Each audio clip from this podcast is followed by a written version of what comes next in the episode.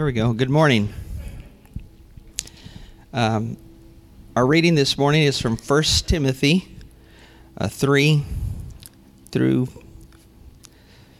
7. The saying is trustworthy.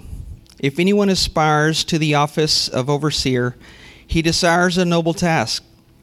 Therefore, an answer must, an overseer must be above reproach, the husband of one wife, sober minded, self controlled, respectable, hospitable, able to teach, not a drunkard, not violent but gentle, not quarrelsome, not a lover of money.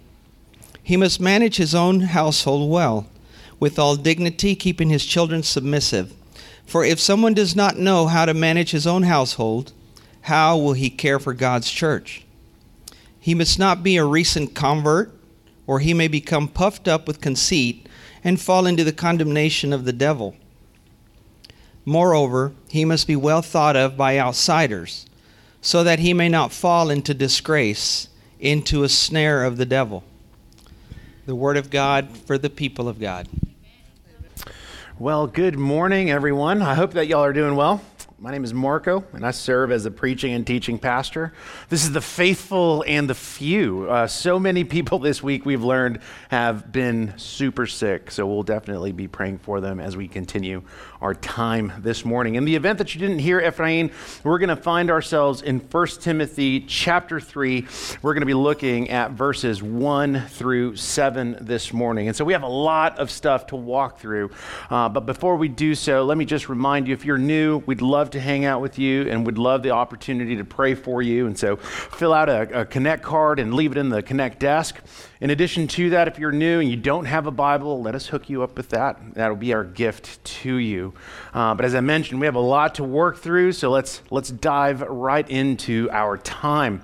And so, a pastor who once preached from this passage, that is 1 Timothy 3 1 through 7, a pastor who once preached from this passage took one of the key characteristics in order to, to give his sermon a really good title. And he titled it above reproach, the qualifications of an elder. And it sounds great because it's biblical. Uh, however, when he sent in his sermon notes to be printed for the congregation, something went wrong. Something went wrong, and when it came back, it printed as above approach, the qualifications of an elder. Above approach is a concept that sadly reflects the way many Christians feel about their spiritual leaders. In addition to that, I want you to think about how many people you know, and that the reason they don't trust Jesus or the reason they've lost faith in the church has to do with wounds they have experienced from churches who were led poorly and sadly unbiblically. In our time this morning, I'd like for us to look at two big concepts. The first is to see what godly leadership looks like from this text. You, as the church, need to know what the qualifications for pastoral leadership are. And this certainly concerns you towards me and any other man who may be called to pastoral ministry. Second, as we walk through these qualifications or these characteristics, I want you to consider this question. Okay? And here it is Is this your character?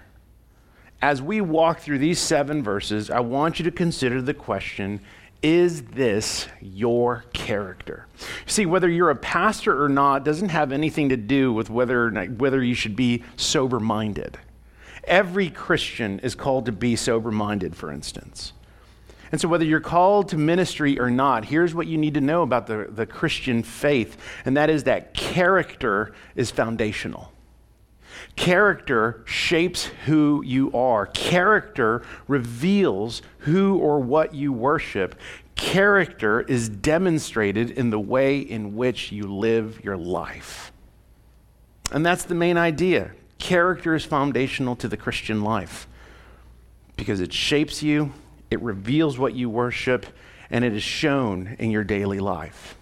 And so let me pray, And then I'm going to give you a little bit of context for where we have been and where we're going to find ourselves. And then we'll dig into the text together. So let me pray, and then we'll, we'll continue our, in our time. Lord, as we come before you this morning, once more, we praise you for your grace and your mercy, both which consistently and constantly overflow into our lives. God, as a result, those who are here and know Jesus, would you, by your word and certainly by your spirit, lead them to know Jesus better? And that those who don't know Jesus, may they come and know him. Further, Father, in this season, we have seen many people get sick um, both because of going back to school or being around just a bunch of other people. And so, Lord, we just pray for their recovery. We pray that you would heal them speedily so that they can come back to the gathering and worship Jesus alongside us. God, we thank you once more for this time and this day um, that is yours. We ask this in Jesus' name. Amen. All right, well, here we go. Uh, before we dig into 1 Timothy 3, let me set the stage for what's been going on and, and where we're at. First, uh, the Apostle Paul, in the event that you haven't been around, first, the Apostle Paul is writing to Timothy, who is a young pastor in the city of Ephesus. And Paul is writing to Timothy so that he would restore order in the church by correcting and confronting false teachers that are coming from, from within the church. These false teachers are swaying other individuals in their faith. And so Paul is writing to Timothy by saying, ultimately, I need you to stop them so that the church gets healthy once more and is back on track with their eyes on Jesus. Once Paul urges Timothy on what to do, Paul shifts gears and begins to explain how to do it. And that's been the start of chapter 2 that we were in two weeks ago. The first thing that Paul tells Timothy to do, or the first thing he encourages him with, is to begin with prayer because the Christian life begins with prayer. Then he moves on from prayer towards posture and piety. This is what we looked at last week. Posture is the conditions of our heart toward God and one another. Piety is the outworking of that condition. And so Paul addresses that with Timothy in the context of raising and discipling godly men and women in the church. And now he comes to a place in chapter 3 where he's going to address what godly leadership ought to look like by hammering down on character.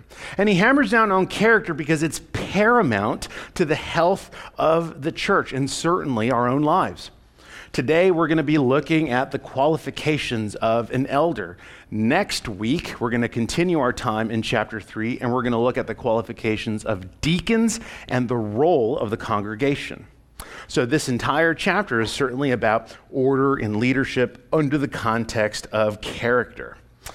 It is here that I want to mention what a healthy church should look like when led by godly leaders called pastors because it is my experience that many are unaware, this is within the church, many are unaware or have what could be unhealthy experiences of church leadership. For instance, I want to share with you at least two common models of church leadership found here in the valley. These are not the only ones, uh, but as I consider our context and as you have shared your story with me, these are the two more common ones that I see. And you might be familiar with them. Here's the first one it's called the anointed one right? The anointed one. Many of you come from this background where there's a church and there's a solo pastor and, and he is the anointed one. And generally, what that means is that this individual has been gifted with everything necessary to lead the church. And he is so filled with the Holy Spirit that he is both untouchable and unquestionable. And many of you come from that background. You don't say anything against the pastor. You don't go up to him and talk to him. You don't address things with him. You just do what you're told, right? And I want to begin by saying this is a really poor model for church leadership, primarily because this individual lacks accountability and often is seeking power being a pastor is more a title of achievement than it is an office of service. The problem, or the additional problem with a model like this, is that when we read through the pages of Scripture, we clearly see that uh, there is, there should be a team of pastors in the local church. We would call this a plurality, right? Multiple pastors serving the congregation. And so that's the first one that you may be familiar with, the, the anointed one. And that one's kind of an intimidating one. As I've met with many in our church, people have come up to me and like, You're so anointed, you're the anointed one, and we can't talk to pastor. Like, that's weird. Don't do that, please. You can always come and talk to me. There's not like this force field around me. Like, none of that exists, okay? The next one is uh, church hierarchy. And this is fairly common in the Roman Catholic faith. For instance, where the church leaders tend to be priests. They're not necessarily priests or pastors from the area, they're not from within the church. Instead, they are brought from without. They are brought from other cities or other countries to serve for a particular season in a particular church. Additionally, within the Roman Catholic faith, there tend to be these higher offices uh, of leadership, such as bishops or cardinals, and, and even the Pope when it comes to the papacy. One more time, this is a poor representation of church leadership for a few reasons. Number one, you may have heard the, the titles or the words bishop, pastor, elder. When we look through the pages of the New Testament, the New Testament writers use these words interchangeably. So, pastor, elder, bishop, overseer, you're going to hear some of those words in today's text those words are used interchangeably to mean the same thing. For instance, we won't go into full detail, but for instance, in Acts 20, you see those words used interchangeably by the Apostle Paul to the pastors in Ephesus. And so that's number one. So we don't see this hierarchy of leadership. We might see different roles and functions, but not a higher level of office, so to speak. In addition to that, when we consider the New Testament, pastors are raised and developed and equipped from among the church. They love the local church because they're a part of the local church. They're not just brought in for a season and then they move out. Finally, in this type of model, when it comes to church leadership, church leadership is established without the church even having some sort of a voice in that, right? And again, what we see in the New Testament is that the congregation is fairly involved when it comes to uh, those who aspire to pastoral leadership. Now, why does any of this matter? Those are two, two, um, I forgot what I just told you. Those are two models of church leadership, right? Now, why, why, does, why does this matter? Well, it matters because, number one, I do not want this to be our church.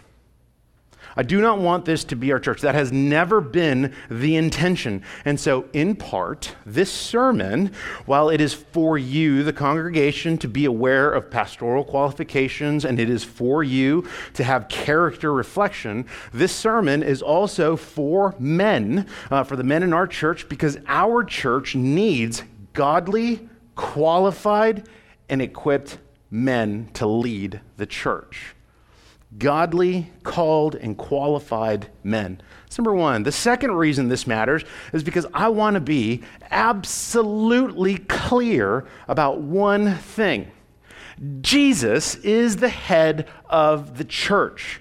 Not the pastor, not me or pastors. This is not my church by ownership. This is Jesus' church. Jesus is the head of the church. This church belongs to him. It is, as Paul writes to the Colossians in chapter 1, he says, Jesus is the head of the body, the church. He is the beginning, the firstborn from the dead, and that in everything he might be preeminent. Jesus takes headship seriously. And though he is good and gracious, he takes it very seriously because headship does not simply include authority, but responsibility. And that's what Jesus does. He takes responsibility, unlike Adam, as we saw last week, where Adam failed in his headship to love and protect his wife. Jesus succeeds in taking responsibility for his bride, the church, by dying on a cross in our place for our sin resurrecting three days later so that we might be reconciled to the Father, our hearts renewed by the power of the Holy Spirit, and so that we would walk in a way that honors, reflects, and glorifies Jesus. And if that is not enough grace, God calls men into this office that is pastoral ministry to lead and serve the church. In fact, we would say it this way pastors, if you're asking, what do they do? They serve by leading. Okay? So, to summarize, Jesus is the head of the church. He loves the church. He pursues the church. Jesus restores all things within the church. And Jesus is returning one day for his bride, the church. Many of you have had bad experiences, and I'm very sorry. And while people are flawed and Jesus' representatives are not immune to sinful actions, know that Jesus is the one hope that we all have, for he is the only one that has never let us down. So turn to Jesus, for he is the head of the church. And so, with that being said, making sure we have clarity on that, we're going to consider now 1 Timothy 3 1 through 7. And we're going to begin with the aspiration of a pastor. And this is found in verse 1. Verse 1, Paul goes on to say, The saying is trustworthy. If anyone aspires to the office of overseer, he desires a noble task. So we're going to park there for just a moment. Paul begins this section of scripture by saying, Hey, I have a trustworthy phrase for you, a trustworthy expression. He uses this same expression back in chapter 1 and verse 15, where he says, The saying is trustworthy, that Jesus saves sinners. And the idea behind this expression is that Paul is saying it's trustworthy, not only because it's true, but because it's historical and because it's been proven.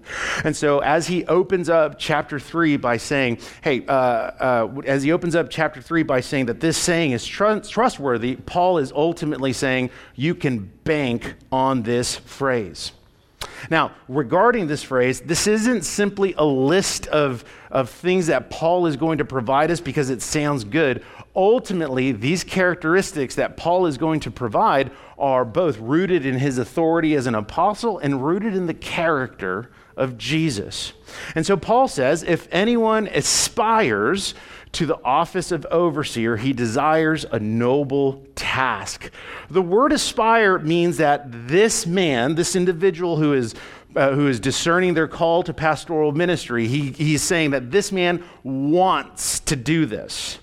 The difference between desire and aspire is that to desire something is, is, to, is to want it now and to have a conviction and a burden.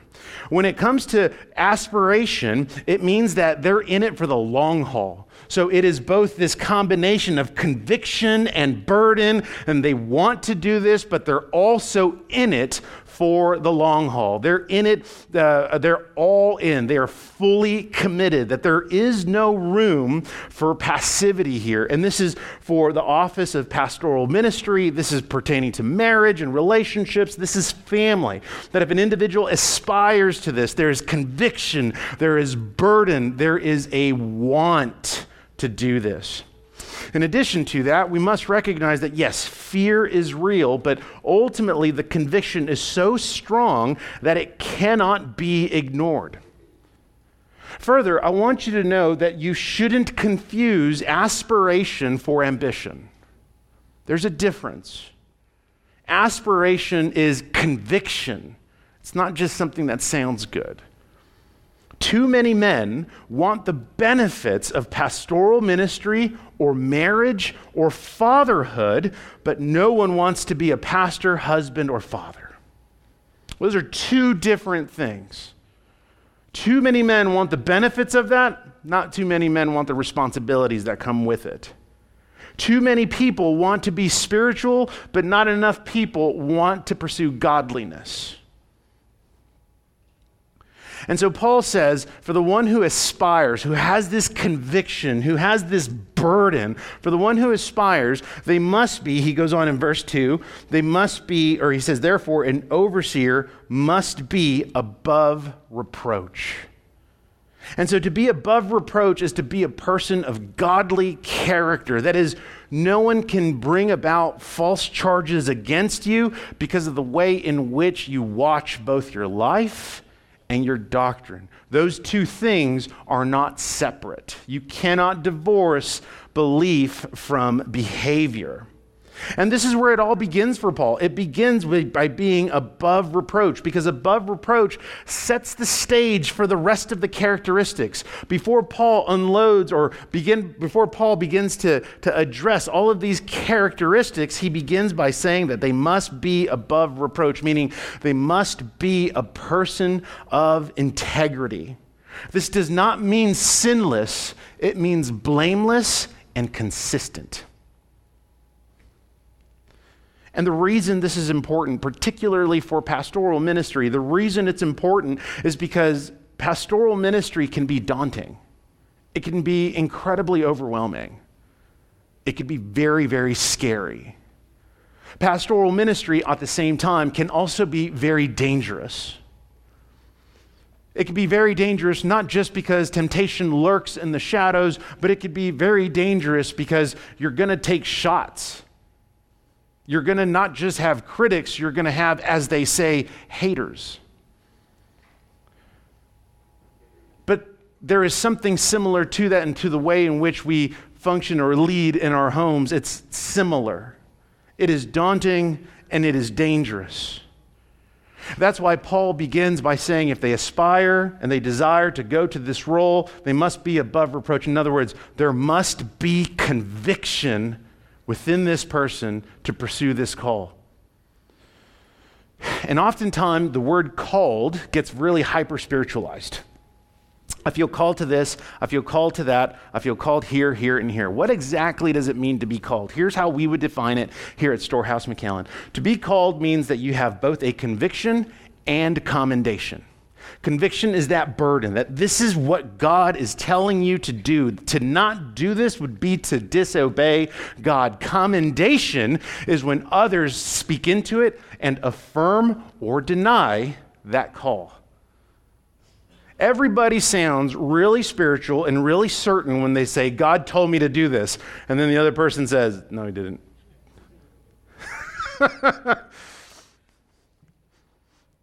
character, or excuse me, being called to X involves conviction and commendation. And so a man who thinks he is called must have both if he aspires to pastoral ministry. Now, let's look at the character of the pastor. So, this is the aspiration. Now, let's look at the character. This is in verses 2 through 3.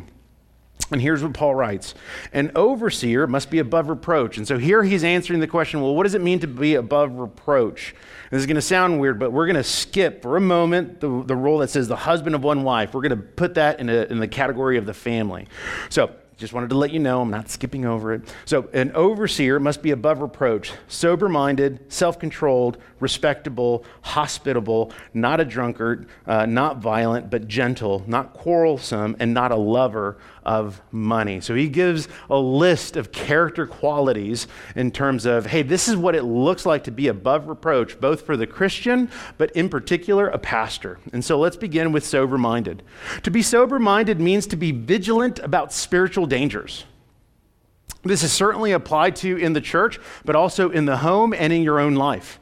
That means you have an awareness of what is going on, not just temptation, but things that might put you or your family or your church in danger. You're able to uh, provide spiritual protection because you're sober minded. That is, you have sound judgment, you're aware of what's happening, you're not double minded.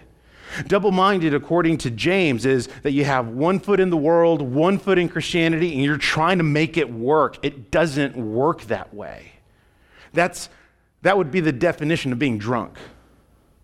That's not being sober minded. In addition to that, sober mindedness has to deal with making decisions. And if you're going to make decisions, then you need to have sound judgment. You need to be sober minded. You need to be aware of spiritual dangers within the church, within your family, within your own life. And he couples this with being self controlled. Self controlled is the ability to control your appetites, your desires, and your passions the ones that draw you away from the Lord, the ones that draw you away from the people of God, that you actually have those under control because you are self aware, sober minded, and aware I have a propensity to be pulled in this direction. One pastor said it this way How should I be able to pastor others if I do not have full power and command of myself? So we can remove leadership for a minute and you could apply that to your own life personally.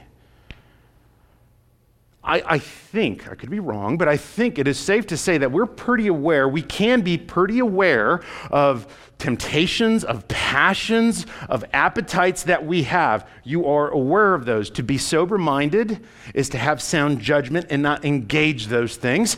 To be self controlled is to put them either to death or to continually turn away from them. And he goes from sober mindedness to self control to respectable, that the pastor uh, needs to be orderly, that his life isn't chaotic right? That his life isn't chaotic, that his life is consistent with his doctrine. But in addition to that, being respectable means being known. Being respectable means being known. If someone aspires to leadership, but they are not known, they're not going to be respected. And I think this is one of the, the I don't know, the cultural values of the valley. Everybody's always kind of sketch when it's someone new. And like before you even meet that new person, you will have heard all about them from everyone else, right? It's like you're doing your research. It's like the Valley Wikipedia, right?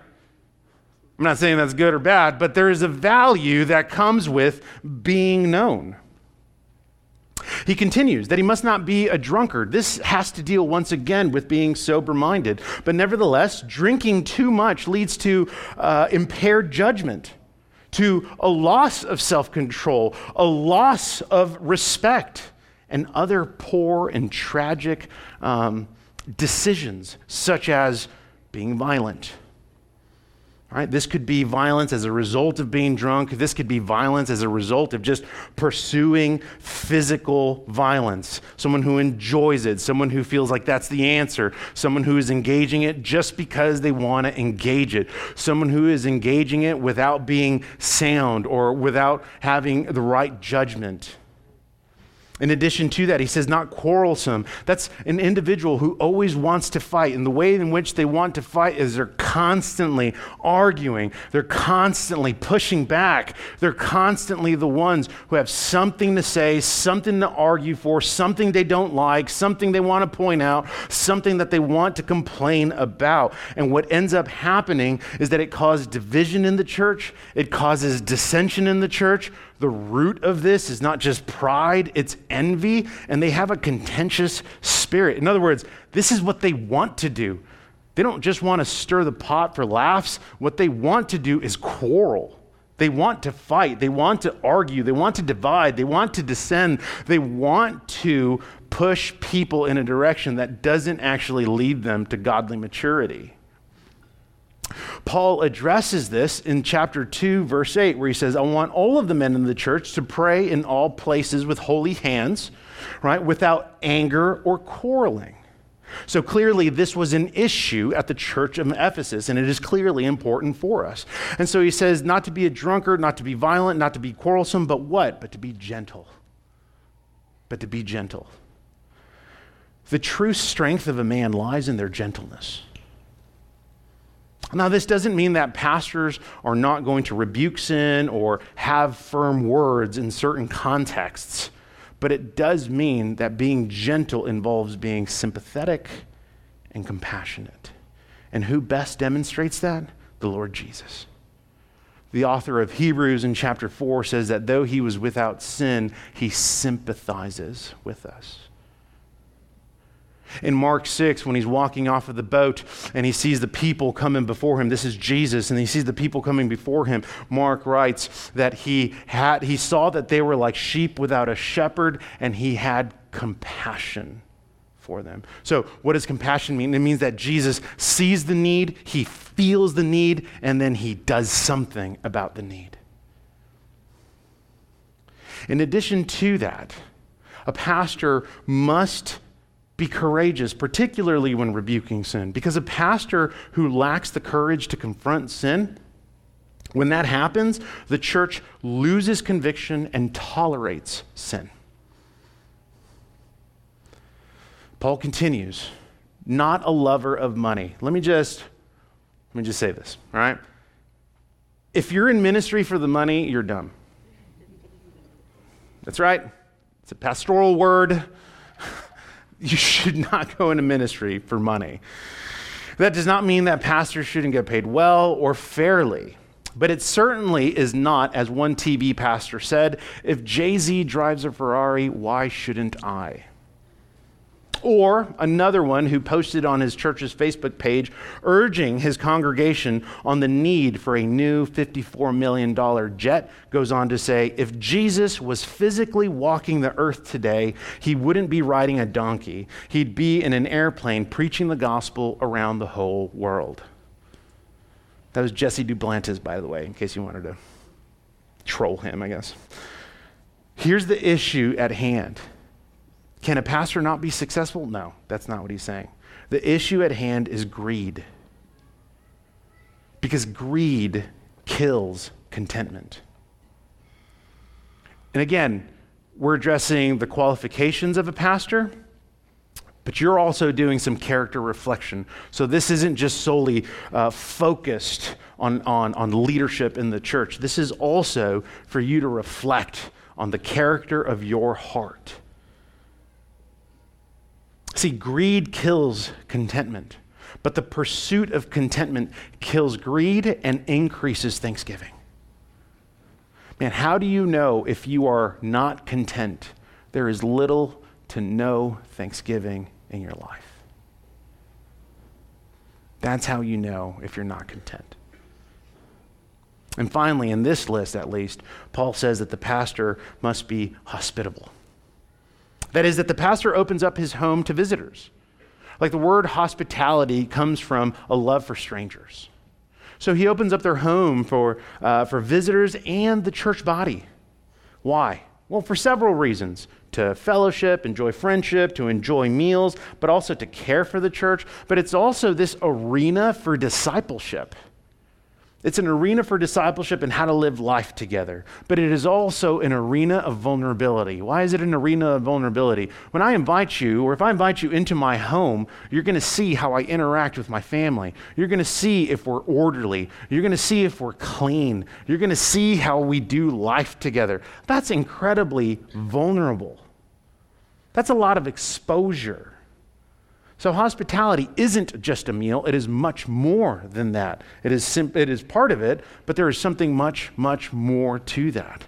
And so, one of the things that I would push on you is like, are you hospitable? Right? Are you hospitable, or do you only enjoy the hospitality from others?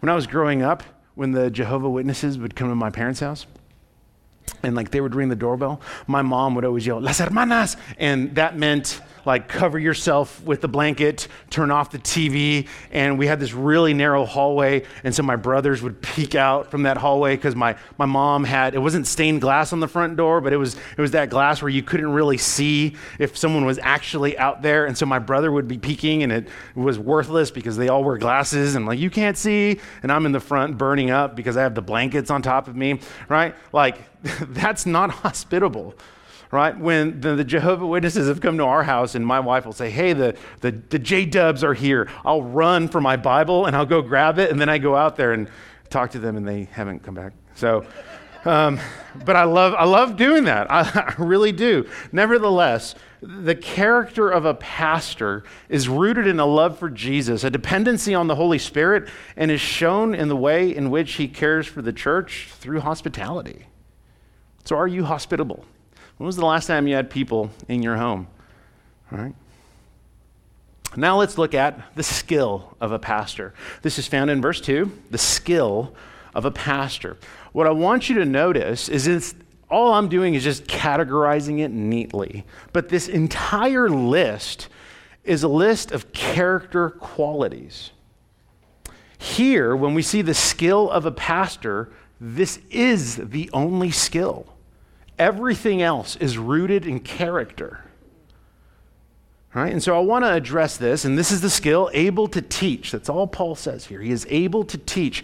To Titus, he gets a little bit more specific in that first chapter, right? Able to teach so that he would promote sound doctrine, but also defend against false doctrine.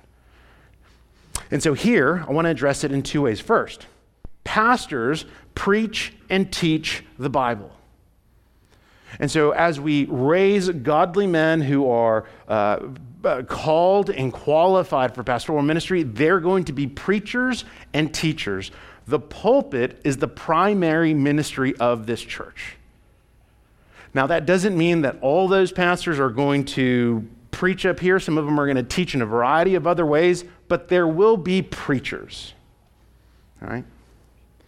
In addition to that, the, the, the role and the duty of preaching is to preach the word faithfully, preach the word of God faithfully to the people of God uh, continuously so that they would be pointed to the person and work of God. It is not, this is not going to be like a motivational speech. This isn't self help up here. This is let's look to the character of God, for he is the one in whom we will put all of our hope in because of Jesus. Right? Pastors, when it comes to being able to teach, this then means that pastors must know their Bibles. They must know their Bibles, not just theology. And so, some of you who are discerning that call, you actually, and it feels weird saying it that way, but you actually need to know your Bible. Not just have read a couple of articles on the Gospel Coalition or you subscribe to Ligonier Ministries. It is that you actually know your Bible. Pastors must spend deep time with God. They must spend considerable time in prayer over their own souls, the souls of the church, and the direction in which the Lord is leading. Because the pastor's role is to feed the church the word of God. It is to lead the church in the direction that the Lord is leading. It is to protect the church from false doctrine and false teachers. And it is to know the church by caring for her. That's one way I wanted to address it. But in addition to that, you as the congregation, you need to know your Bible. Like, this isn't a buffet on Sundays where you just take and you're like, I'm good. No, you, you're going to put into action by diving into the Word of God so that you would delight in the person of God. You need to know your Bible so that you would watch over yourself, so that you would protect your family, so that you would watch your life and doctrine. If you're, if you're married, you need to know your Bibles. Husbands, you need to know your Bibles so that you can protect, lead, love, and serve your family.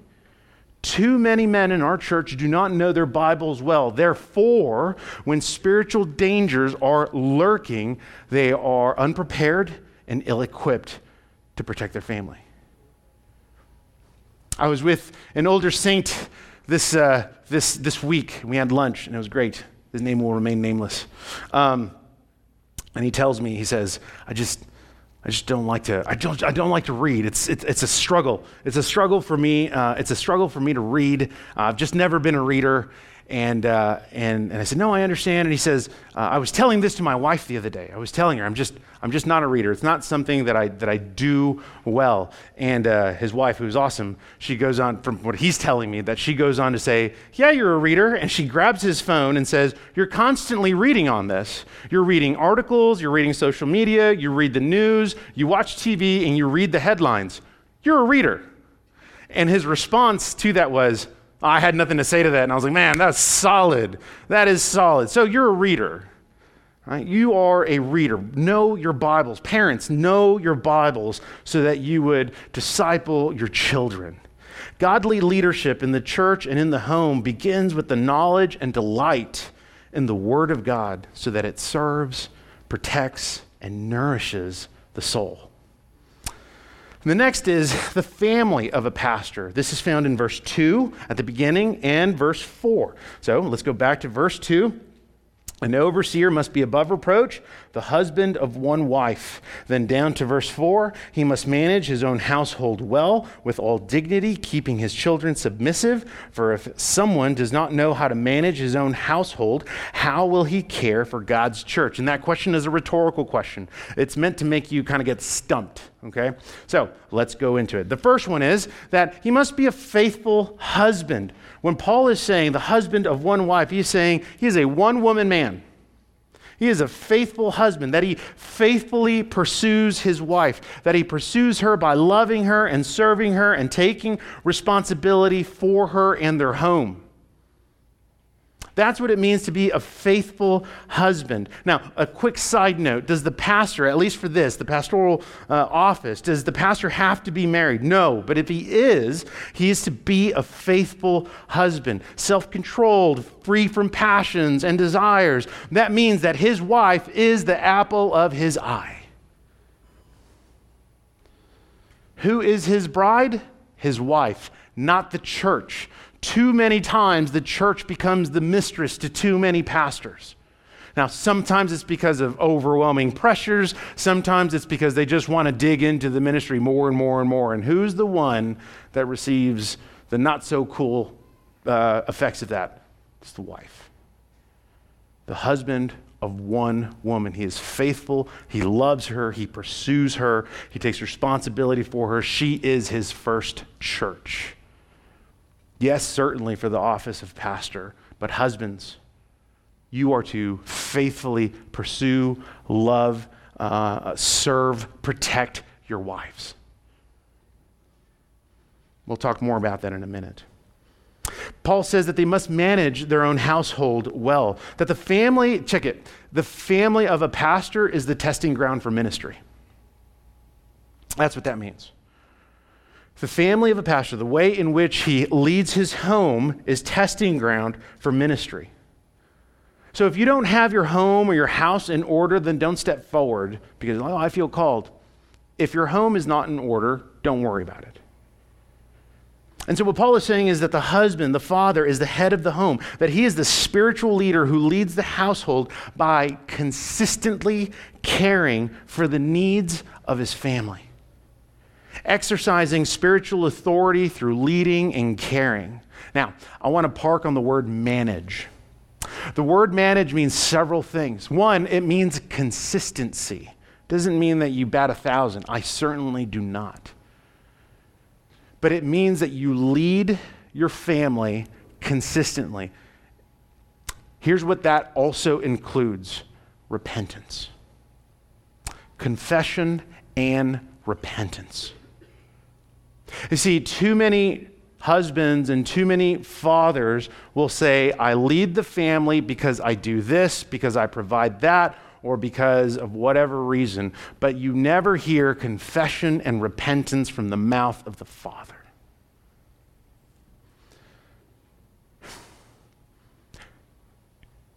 When it comes to children, the reason they know that they are a son or a daughter is because of the way the Father loves them. That includes when dad screws up. Confession and repentance is part of managing your own household. Managing your own household means sacrifice. You're going to sacrifice things you want to do, the life that you feel you ought to have had. That's part of self control. Putting those desires, putting many of those things off to the side, or even putting them to death. It means sacrifice. Managing your own household means that you will be inconvenienced. But leading your home, your family, your wife, your children is not about your comfort. It is leading them in the ways of the Lord and showing them what that looks like through your life and certainly through your words. Managing your own household means caring for your family, not just physically, but spiritually. Managing your own household also means embracing your household. Now, here's what I mean by that embracing, I literally mean hugging. I have failed in this on a number of occasions because I'm stupid. Managing your own household when it comes to loving your family means embracing them. And so I hope that as you lead your families, as you serve one another in your families, that this is weighty. And if it feels a little weighty, that's good because this isn't for kids. I don't want for me to be the excuse of, I never confessed or repented to my family because, oh, they knew what I was about, you know, because I'm a pastor. That I never embraced my children because, oh, you know, they saw me preaching and they saw me in the Word. All of that means absolutely nothing if I forfeit that. And again, if it's heavy on you, good. It needs to be. That's why aspiration, conviction, and commendation is required for that call. Now he continues. He continues when it comes to the children, that the children should be submissive. All right, for someone doesn't know how to manage his own household, how will he care for God's church? What does it mean for children to be submissive? Here's, here's how we could unpack that. The, the best way to raise obedient children is not to manipulate them, but by respecting them. A father who is inconsistent, a father who is angry, a father who is manipulative, not only increases the chances of rebellion from their children, but is not fit to be a spiritual father in the church.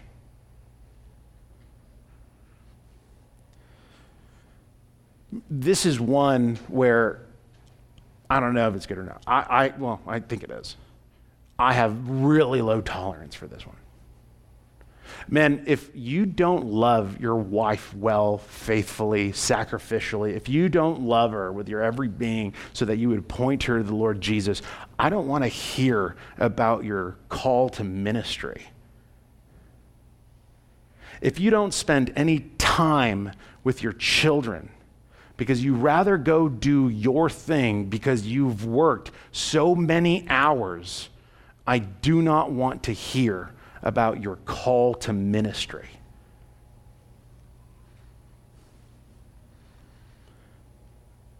I do not want to hear, especially if you're unmarried, I don't want to hear you talk to me about marriage if you can't clean your room, you're still looking at porn, and you can't manage your own finances, and you cannot lead yourself consistently among others because your character is flawed. I don't want to hear about marriage or ministry.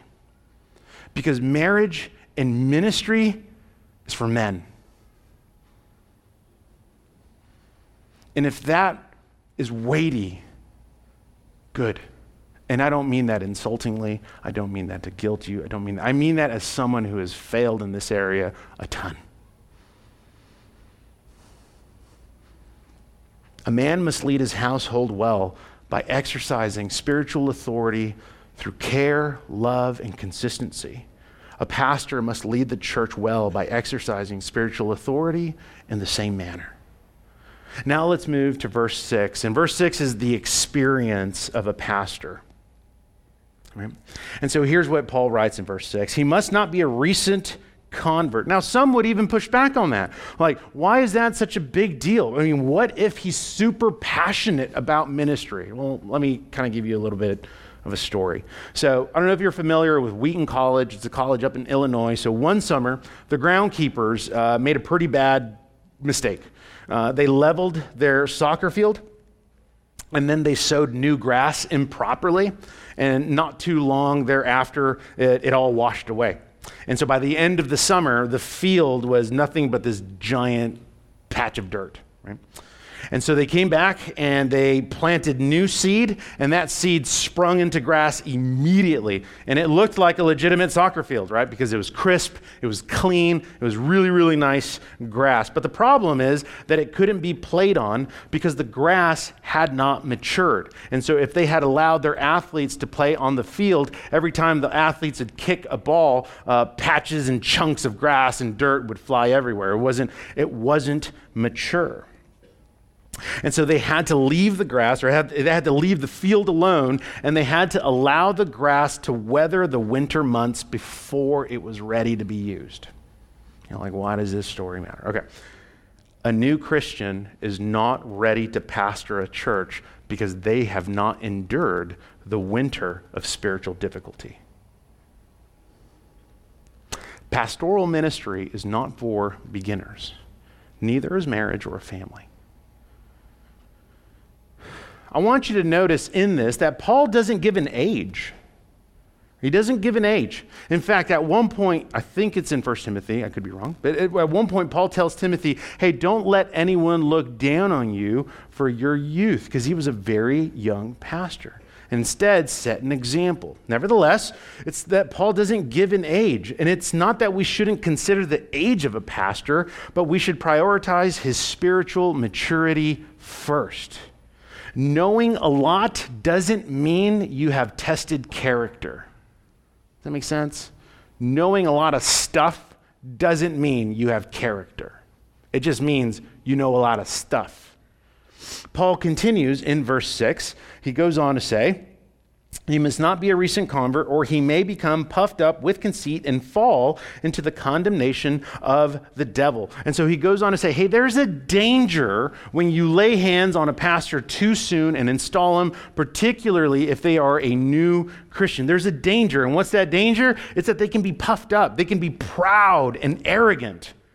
And the truth is, and maybe many of you can attest to this, is that many new Christians are sponges. They, they are soaking everything up, but at their core, they are still immature, they are unkind, and they are proud, which means their judgment is still clouded. Their hearts still govern their decisions, and their walk is still inconsistent with their doctrine they need to grow up spiritually. I love this one, especially when we've, uh, by God's grace, we've had like families and guys come, come to our church and be like, hey man, I'd love to serve. And then I'll ask them, like, oh man, where, where can you serve? Tell me. And they're like, I'm really good at preaching. I'm really good at teaching. I'm really good at counseling, right? And uh, I, I laugh and I tell them, no, I, I don't want any of that from you. And they're like, oh, then what can I do? And I'll say, hey, I need you to go stack chairs. And they're like, I don't do chairs. I'm like, okay, then what I need you to do is go serve in kids' ministry. I need you to go and serve in kids' ministry because you're going to be very quickly humbled by our theological niños.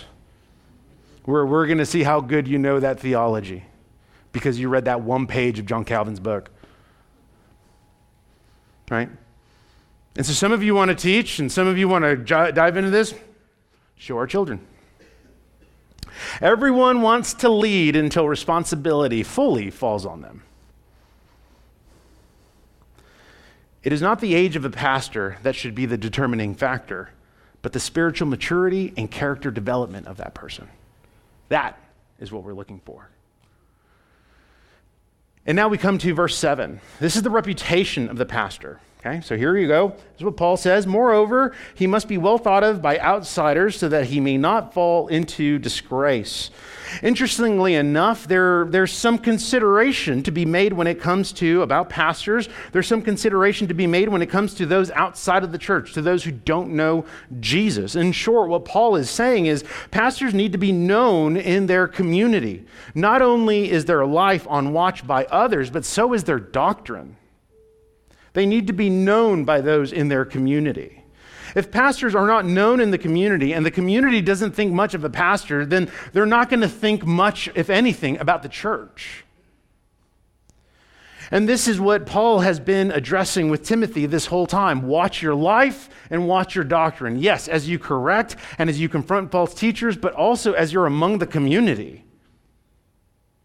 Character is important in the community. Character matters in the community. Here's what one church father said. I think this is up on the screen. He goes on to say, Although Paul and the other apostles were often persecuted, they were never brought up on moral charges. Quite the opposite. They were slandered as deceivers and impostors on account of their preaching, and this is because they could not attack their moral characters and lives. For why did not one say of the apostles that they were fornicators, unclean, or covetous persons, but that they were deceivers, which relates to their preaching only? Must it not be that their lives were irreproachable? And every time you see Paul or James or John addressing the attacks that they're receiving, it's always doctrinal. It's never about their character. When Jude addresses this, he's talking about people from within the church. When John addresses this, Paul addresses this, he's talking about people from outside of the church. And again, you never see them actually address these other, their, their character, their moral character. It's always what they're preaching, but their character isn't what's on trial. Character matters in the community. You need to be known. And so Paul concludes, verse 7, with a warning so that he may not fall into disgrace, into the snare of the devil. Here's what you need to know Satan hates pastors. Satan hates spiritual leaders. Satan is out planning and strategizing to not simply bring the church down, but the spiritual leaders within the church and in the home. It's a military strategy. You start with the officers first, and then you make your way into the rest of the unit. we must resist Satan. We must watch out for temptation. We must live above reproach, and we must use sound judgment. When pastors are arrogant, when, when pastors are arrogant, unrepentant, immature, indecisive, unaware, and not diligent, there is always the danger of, of sinful behavior. And when he says that he may fall into the snare of the devil, this means that the church will be destroyed. The church is brought into, dis- into question and disgrace. I mean, if you consider over the last two years all these different big mega church pastors who have come before the news and media and how the churches have been affected as a result of their decisions, and it's always character related. And so, what do we do? we must be on watch of our life and our doctrine. Do you complain more than you contribute? Oftentimes, or let me, let me back up, these are the characteristics for a pastor. And you're also, so now you're aware, but in addition to that, you're also reflecting upon your own character. But in addition to that, when it comes to pastoral ministry, oftentimes people are like, well, I would run the church this way, I would run the church that way. That's complaining and not contributing.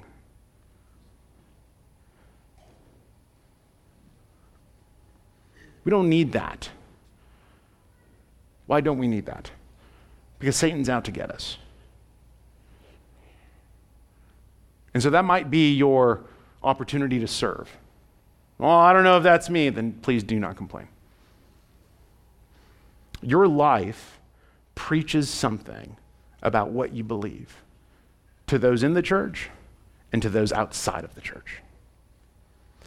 And so it's here where I'd like to transition briefly into having an honest word with you before we close it up. I got a couple of things. I'll try to be brief, although that's not my strong suit. Here we go. First, we need godly men who aspire to the office of pastor.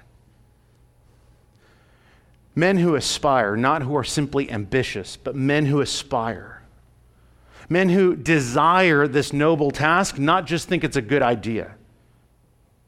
Men who have conviction that they are burdened, and to not follow through would be to disobey God. Men who have commendation, that is, that the church recognizes, hey, I think this could be you.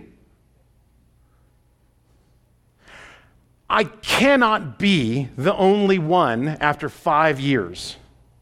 There's just, there's just no way I'm the, no, there's no way logically that I can be that. In the past, some have not been fit for pastoral ministry. Part of my job is to be that gatekeeper to be consistent with these character qualities. Others, it wouldn't have worked with other convictions, and so they have gone out, and that's great. But I cannot be the only one. Currently, we have four men who are discerning the call, who are thinking through, praying, man, is this what God is calling me to? They're seeking commendation, they're getting counsel. I need more. And I'm not just talking to the young bucks. It's weird that I'm the oldest person on staff. We should have at least three pastors by now. So, men, if your house is not in order, start there. Don't talk to me about pastoral ministry. And if your house is in order, if your house is in order, then it will be seen, and your character will be a good result of it. So then let me ask you is this what the Lord is calling you to? Is this what the Lord is calling you to? You might say you're afraid. No one said that this isn't scary, and it's not like it's not scary the day after you're installed. It's not like you get like these spiritual superpowers and all of a sudden, like, oh, I'm not afraid anymore. You're going to be afraid. And here's what I would say have the conversation with your wife. Ask, Am I this man? Go to 1 Timothy 3, go to Titus 1, go to 1 Peter 5, go to Acts 20, and ask your wife, Am I this man? And that's a good question to ask, even if you don't aspire to pastor. Ask, Am I this man? Pray and get counsel. Get counsel within the church. Hey, do you think I'm this man? You might hear someone say, Hey, I, I think you are. I think you are. I think there's, this might be the area you need to work on. Or you might get the response, No, I don't think you're this man yet. Wives, let me encourage you. Be honest be honest, but be gracious. Don't be like, no, you're not this man. And let me tell you why you're not this man. And since we're on this conversation, let me tell you about everything else I hate about you, right? Like, don't do that. Be honest, but be gracious. Okay? Second thing I want to mention is if you haven't met her, it's my beautiful wife right here. Her name is Rebecca. I love her to death. She is not the co pastor of this church. She is not the co pastor. She's not my co pastor. She's my wife. My wife is my wife. And if you're like, well, what do you expect of her? To be a faithful member of the church. That's it. She serves in women's ministry because she loves to disciple other women and seeing them flourish in the word, not because I told her to do women's ministry. She serves because she loves the church. So that's my wife, just making that really clear. When it comes to my family, my family has sacrificed a lot. They have seen me weather everything from joy to depression and to despair. All while we pray for godly men. Any shots that I've ducked or ignored or dismissed have hit my family. I cannot keep doing this alone. And I'm thankful. Let me say one other thing. I am thankful, utterly thankful for our staff team. They are beasts at what they do. They serve you in ways that, you are unaware just because they love you. I'm so thankful for them and our volunteers. But I cannot keep doing this alone. So, men, talk to your wife. Ask the honest questions. Pray to the Lord seek counsel, and make a decision. That's the one that I find to be the most difficult for young men making a decision. And that's what I need from you. I need you to make a decision. Our church needs you. Our church needs men, not boys who can shave. I've been figuring out how to share all of that, and so I felt that was the best way to do it. My desire, and I want to be clear, is not to guilt anyone. I just want to be honest with you. And in the midst of this, what has sustained me, my family, and our church, I believe, is the grace of the Lord Jesus and the prayers of many of the saints. The Lord Jesus loves his church and he appoints godly men who are called and qualified to lead to the best of their ability through proclamation and care for the souls of his church. This is not impossible.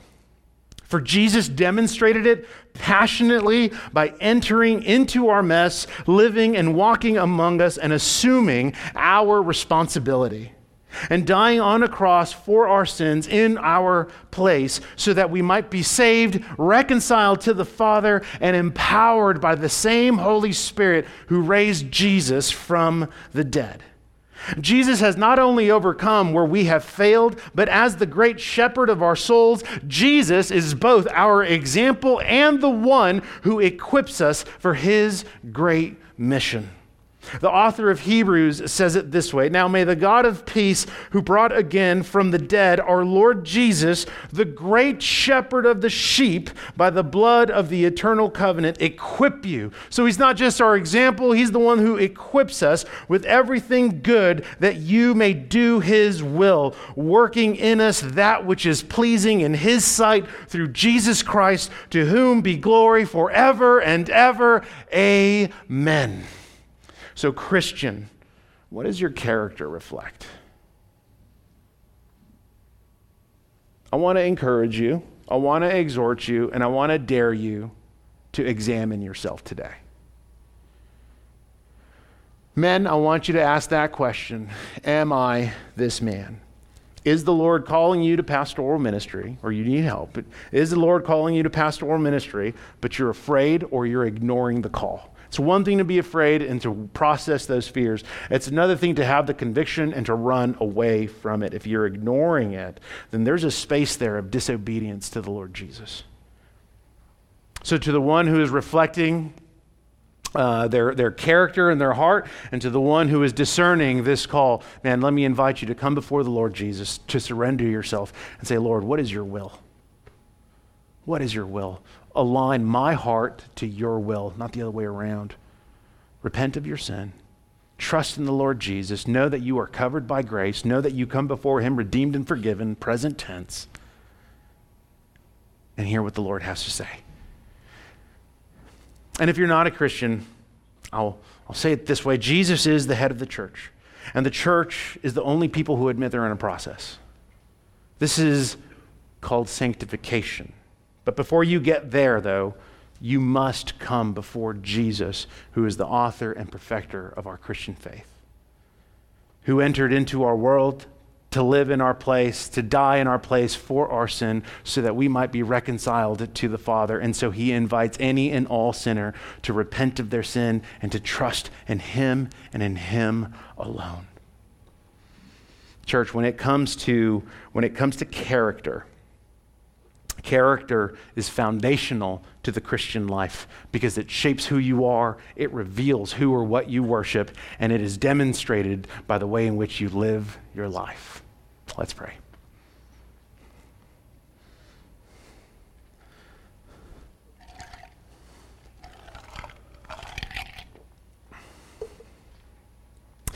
God, we thank you for the Lord Jesus, who is the head of the church. We thank you for sending Jesus to live for us and to die for us in our place so that we might be reconciled to you. God, we thank you not only uh, because Jesus is our good God and Savior, but because He is our great shepherd who cares for our souls the way a doctor cares for our bodies. Leadership involves not just authority, but responsibility and stewardship. And we confess that we regularly ignore and distract ourselves from those areas. God, if we're honest, our hearts are restless very often, and they are full of our own selfish desires and comforts. But the gospel teaches and reminds us that you are gracious because of Jesus. Therefore, Lord, we ask for three things this morning. First, that our hearts would find their rest in you that we would give our hearts fully and promptly over to you. Second, we pray that your Holy Spirit would fill uh, our hearts and minds with a godly character, a heart that is, that is a heart that has been formed by your grace and through trial.